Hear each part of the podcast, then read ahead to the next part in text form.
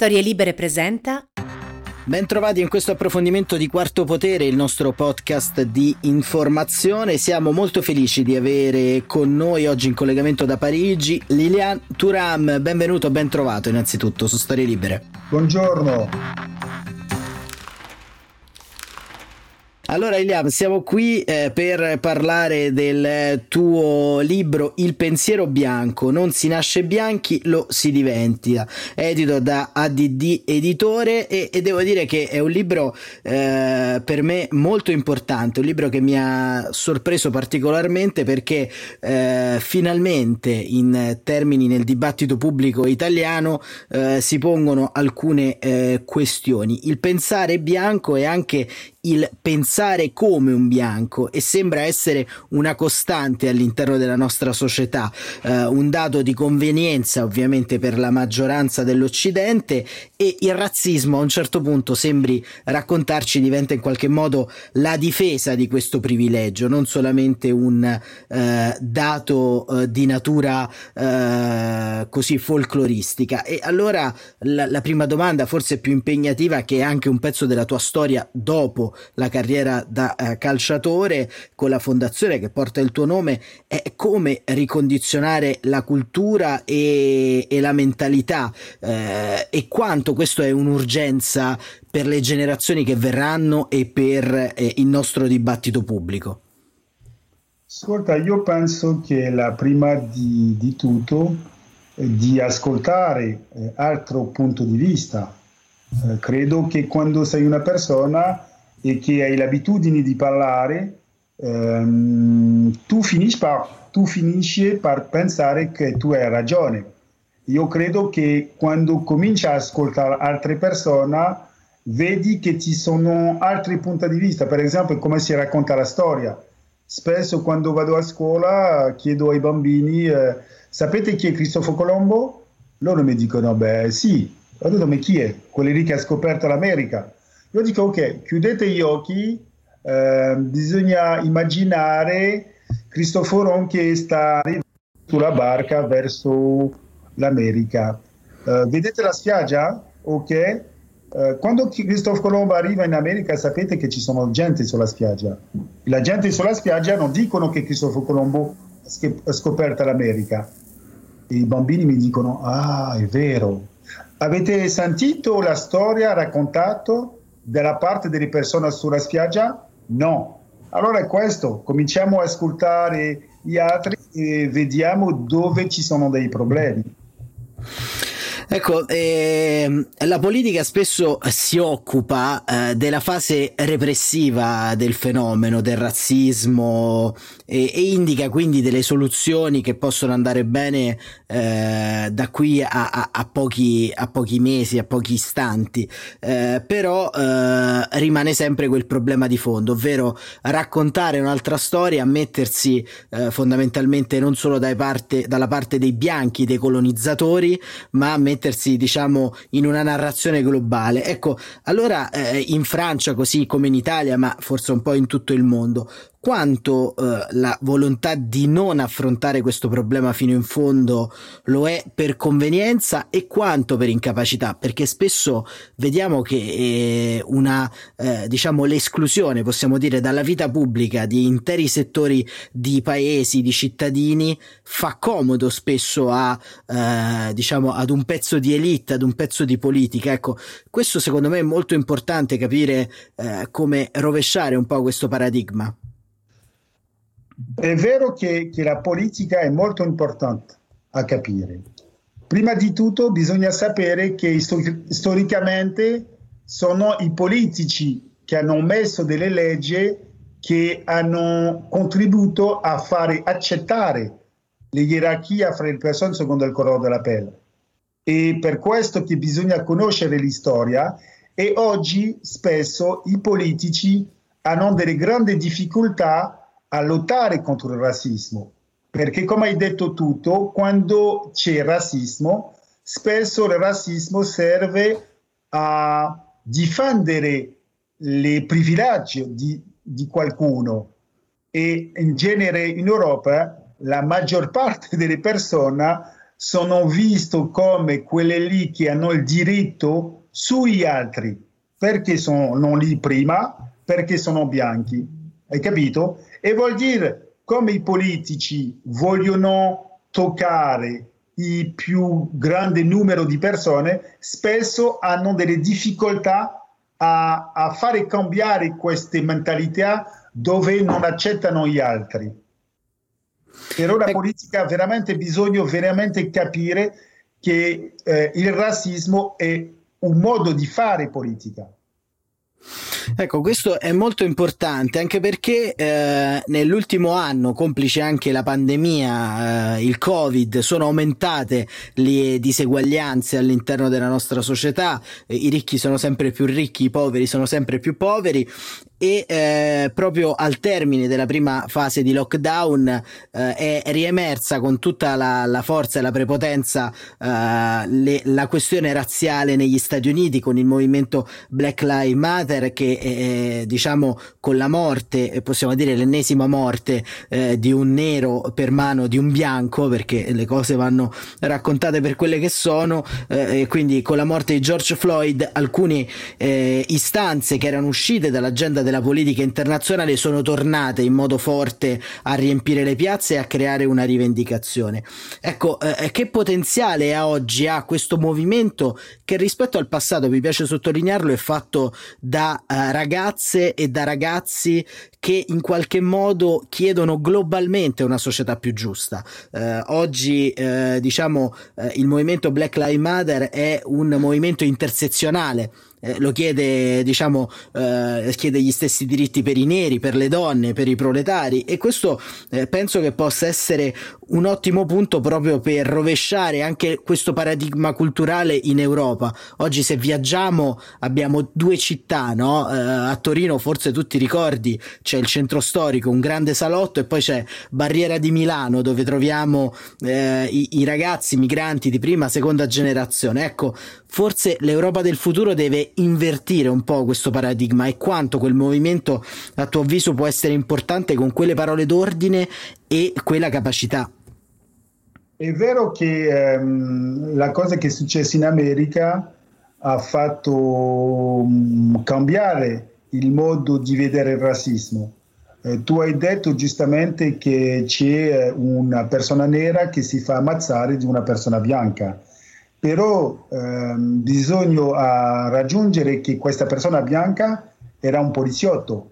Certo. Vuol dire che è, è, lo Stato, e come tu dicevo prima, la politica è lo Stato che può fare tanto con la lotta contro il razzismo, ma la politica può anche ehm, far accettare il razzismo.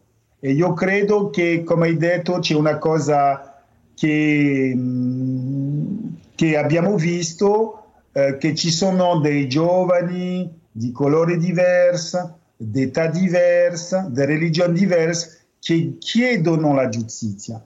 Ma non dobbiamo dimenticare che già all'epoca di Martin Luther King, all'epoca di Nelson Mandela, c'era gente già di tutti i colori che vogliono l'eguaglianza e queste persone alla fine vanno sempre a denunciare il, il sistema economico perché questo, anche questo la gente non, non, non, non forse non, non siamo attenti, però c'è sempre una denuncia di questo capitalismo che crea anche il razzismo, che ha bisogno del razzismo per sfruttare della gente. E io credo ancora una volta che bisogna capire che il razzismo è stato sempre una, una trappola eh, dove non bisogna cadere e chiedere giustizia e giustizia vuol dire eh, giustizia per tutti, non soltanto per eh, la categoria eh, dove ti hanno messo.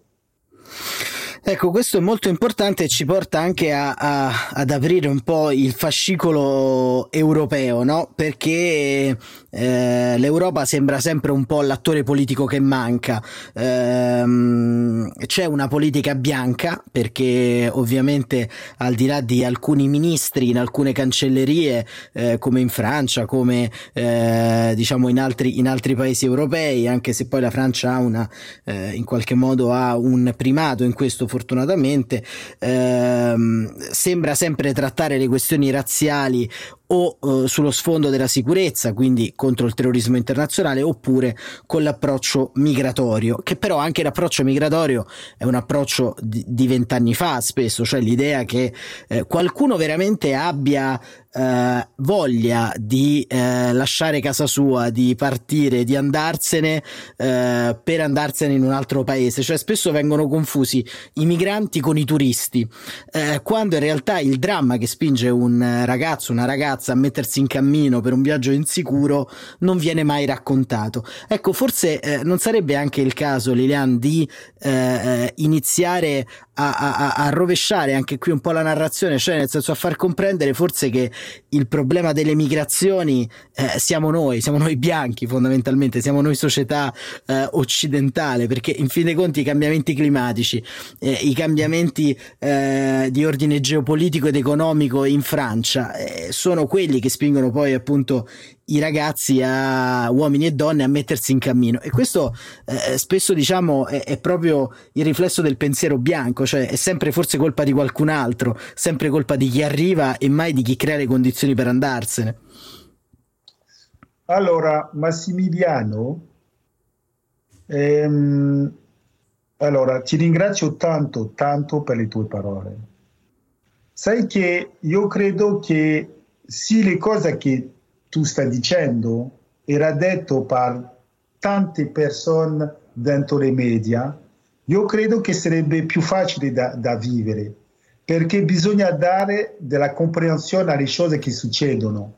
E tante volte si sente delle parole, eh, delle, delle bugie, delle, delle cose false che non si capisce che, e che porta la gente al confronto perché io sono sicuro che se tu spiega veramente le cose alla gente, la gente capiscono, capiscono che non bisogna a, a, a cadere dentro questa trappola, come hai detto tu, c'è sempre una spiegazione, c'è sempre una spiegazione e dietro questa spiegazione c'è un, una minoranza di, di persone che, che, che, che, sfruttano gli uomini, che sfruttano le donne, che sfruttano la natura per fare soldi.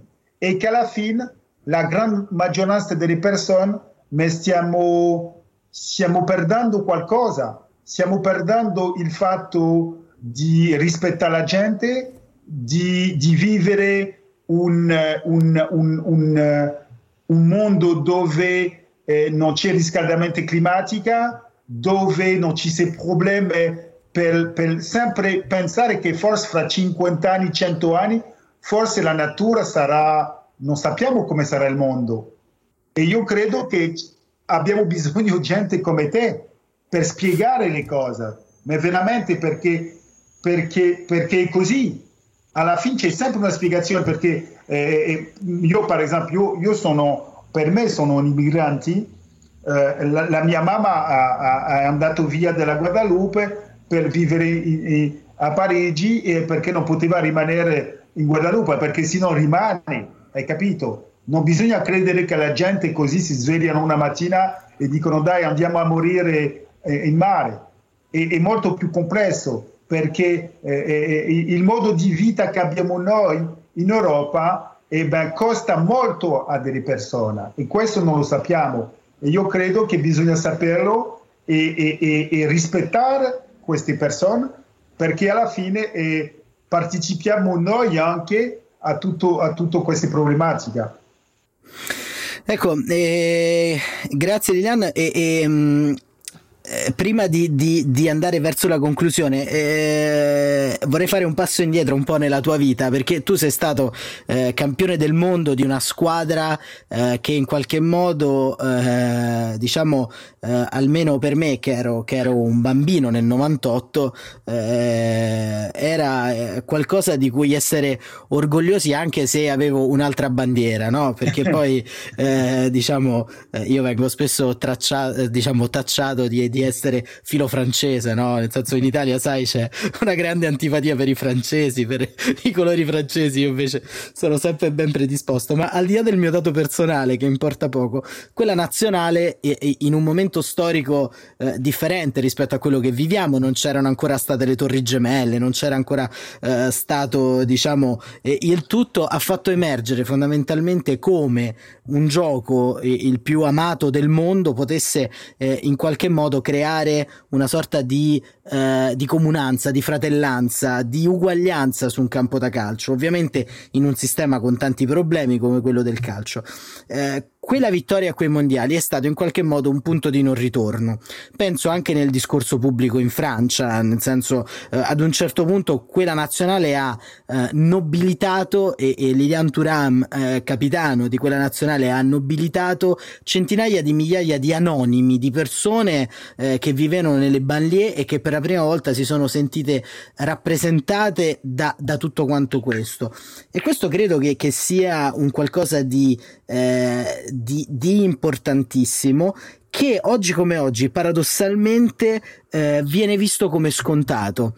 Eh, oggi come oggi, eh, diciamo, quella grande festa di popolo che furono quei mondiali, eh, secondo me non sarebbe possibile ripeterlo. Insomma, è scontato il fatto che esista un campione di calcio dalla pelle nera che veste la maglietta francese, è scontato anche che lo sia forse italiana, anche se un po' meno, però fondamentalmente eh, è, è, diciamo, è anche scontato il fatto che che, si possa vincere con quella maglia. Invece eh, sarebbe importante tornare a spiegare quanta sofferenza c'è eh, per indossare quella maglia, per sentirsi uguale agli altri. Ecco, e questo forse potrebbe essere quasi una sorta di punto di approdo per il calcio di domani, eh, far comprendere che, che, dietro quel sentirsi francesi, quel sentirsi italiani, spesso c'è una sorta di, di grandissima, eh, diciamo di grandissimo dolore anche fisico, insomma, le tante microaggressioni eh, che le ragazze e i ragazzi eh, neri hanno in tutto, in tutto il mondo, è, è, in qualche modo, come dire, una sofferenza che nessuno ti ridà più indietro. Ecco, e, e pare che però ora sia solo sofferenza appartenenza, manca quella gioia d'appartenenza. Allora forse rovesciare il pensiero bianco ci può anche aiutare ad essere più felici, Lilian, perché poi il mondo è sempre più cattivo anche per questo motivo. Ascolta, è vero che mh, questa vittoria è stato un momento incredibile e questa vittoria è stato un momento incredibile anche per la Francia perché ehm, noi francesi abbiamo anche potuto accettare che la Francia era eh, fatta di persone di colori diversi, di religioni diverse, di storia diversa. E mh, questa vittoria anche ha, ha permesso eh, altre, eh, altre, parole dentro la sfera, dentro la sfera pubblica.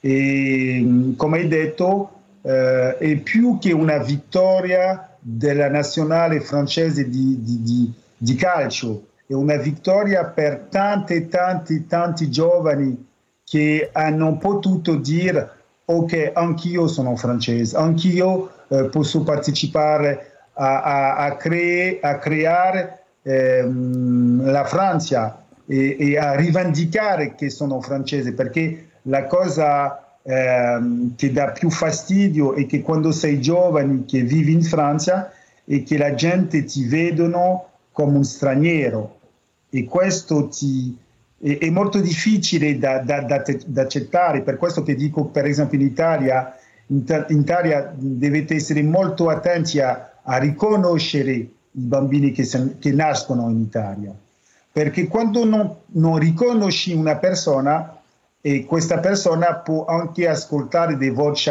molto negative.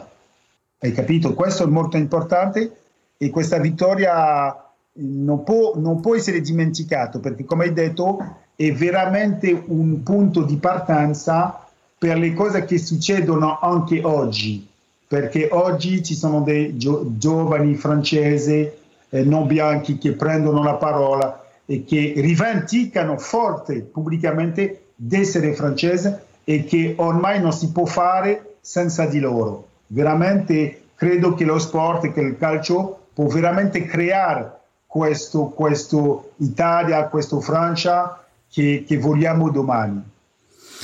Ecco, ti rubo l'ultimo minuto proprio sull'ultima questione che riguarda l'Italia, perché eh, assistiamo, a mio avviso, ne, nel mio paese ad una eh, situazione di gravità sempre crescente eh, che ha eh, il suo serbatoio maggiore di razzismo all'interno degli stadi di calcio, che eh, sono in mano a, generalmente a gruppi ultras di ispirazione neofascista, neonazista eh, e, e, sostanzialmente diventano poi il collettore in Italia eh, per affari sporchi, per traffico di droga, per traffico di prostituzione. Ecco, il calcio in questo per antonomasia diventa però il paradigma di quel pensiero bianco, diventa sugli spalti la legge del più forte e, e anche un campione strutturato strutturato, fiero delle proprie origini, eh, se sommerso da, da, fischi, da ululati razzisti, in qualche modo eh, ha una ferita dentro, insomma. E, e allora la cosa che mi, che, mi, che mi, dico, perché poi io, diciamo, sono anche, eh, ho anche giocato un po' a calcio, andavo nelle scuole calcio, facevo le partite dei tornei e, e spesso quella violenza che trovavo negli stadi di calcio di Serie A sugli spalti la ritrovavo anche nelle scuole calcio. Allora forse non sarebbe il caso di eh, pensare, immaginare una nuova didattica dell'educazione calcistica, cioè pensare di eh, proprio fin da bambini. Eh, in Italia c'è un esperimento molto bello a Roma che si chiama il calcio sociale. In una periferia eh, alcuni ragazzi hanno tirato su un, un, campo da gioco dove si sovvertono le regole eh, del calcio. Vince chi condivide, non vince chi soprassiede all'avversario. È un progetto straordinario. poi magari ne parleremo in un'altra sede. Però ecco, forse non sarebbe ora eh, di pensare eh, anche a cambiare il modo con cui eh, si insegna il calcio ai bambini, perché tu eh, diciamo, e lo dico non perché sei qui davanti a me, ma sei in qualche modo un esempio virtuoso di, di, di quello che un calciatore può diventare grazie allo sport. Però, eh, diciamo, eh, sei anche un po' una rarità, insomma, nel mondo del calcio. Sono, sono, sempre di più, ma non sono la maggioranza, insomma, coloro che, che scelgono poi di dedicare tutto il resto della carriera non sportiva agli altri. Ecco, allora forse eh, ricominciare per sovvertire questo pensiero bianco proprio dalle basi, dalle scuole calcio, dai bambini, può essere una soluzione per l'Europa che verrà, una sorta adesso, siccome c'è il, i piani nazionali di rinascita dopo il Covid, potrebbe essere un pezzo di questo piano nazionale per, in, europeo per rinascere. Io sono d'accordissimo con te che bisogna educare i giovani a vedere il calcio di un'altra maniera però ehm, io sono stato giocatore di calcio, ho giocato per la Juventus e per il Parma in Italia, conosco il potere dei giocatori sui giovani. Io credo che bisogna anche educare i, i professionista, educare i professionisti a, a prendere la parola, a dire pubblicamente che loro sono contro questi tifosi e sarebbe qualcosa eh, di veramente di un, di un potere incredibile. Pensaci un po' ai giocatori importanti in Serie A, quando succede, qual- succede qualcosa in campo, loro vanno e dicono a questi tifosi guardate, voi deve rimanere a casa, non venite allo stadio perché non siamo d'accordo con questo. Questo che devono dire. Io quando ero giocatore a Parma spesso dicevo guardate non venite da me a chiedere che cosa bisogna fare, non fare, andate dai giocatori bianchi e chiedete a questi giocatori perché loro non fanno niente, non dicono niente, perché io sono sicuro che il giorno che loro dicono delle cose, cambia le cose, cambia. E per il momento loro non lo fanno perché hanno paura, forse non sanno che cosa dire, però sicuro che se lo, loro prendono la parola, le, le cose cambiano eh, tranquillamente. Bene, allora Lilian, il tempo a nostra disposizione purtroppo è terminato, vorrei rimanere a chiacchierare con te per ore e ore e chissà che un giorno non lo faremo, nel frattempo invito tutti quanti ad andare in libreria e acquistare Il pensiero bianco edito da ADD Editore, scritto da Lilian Turam che ringraziamo per essere stato con noi su Quarto Potere, grazie davvero Lilian. Grazie mille Massimilio, grazie molto.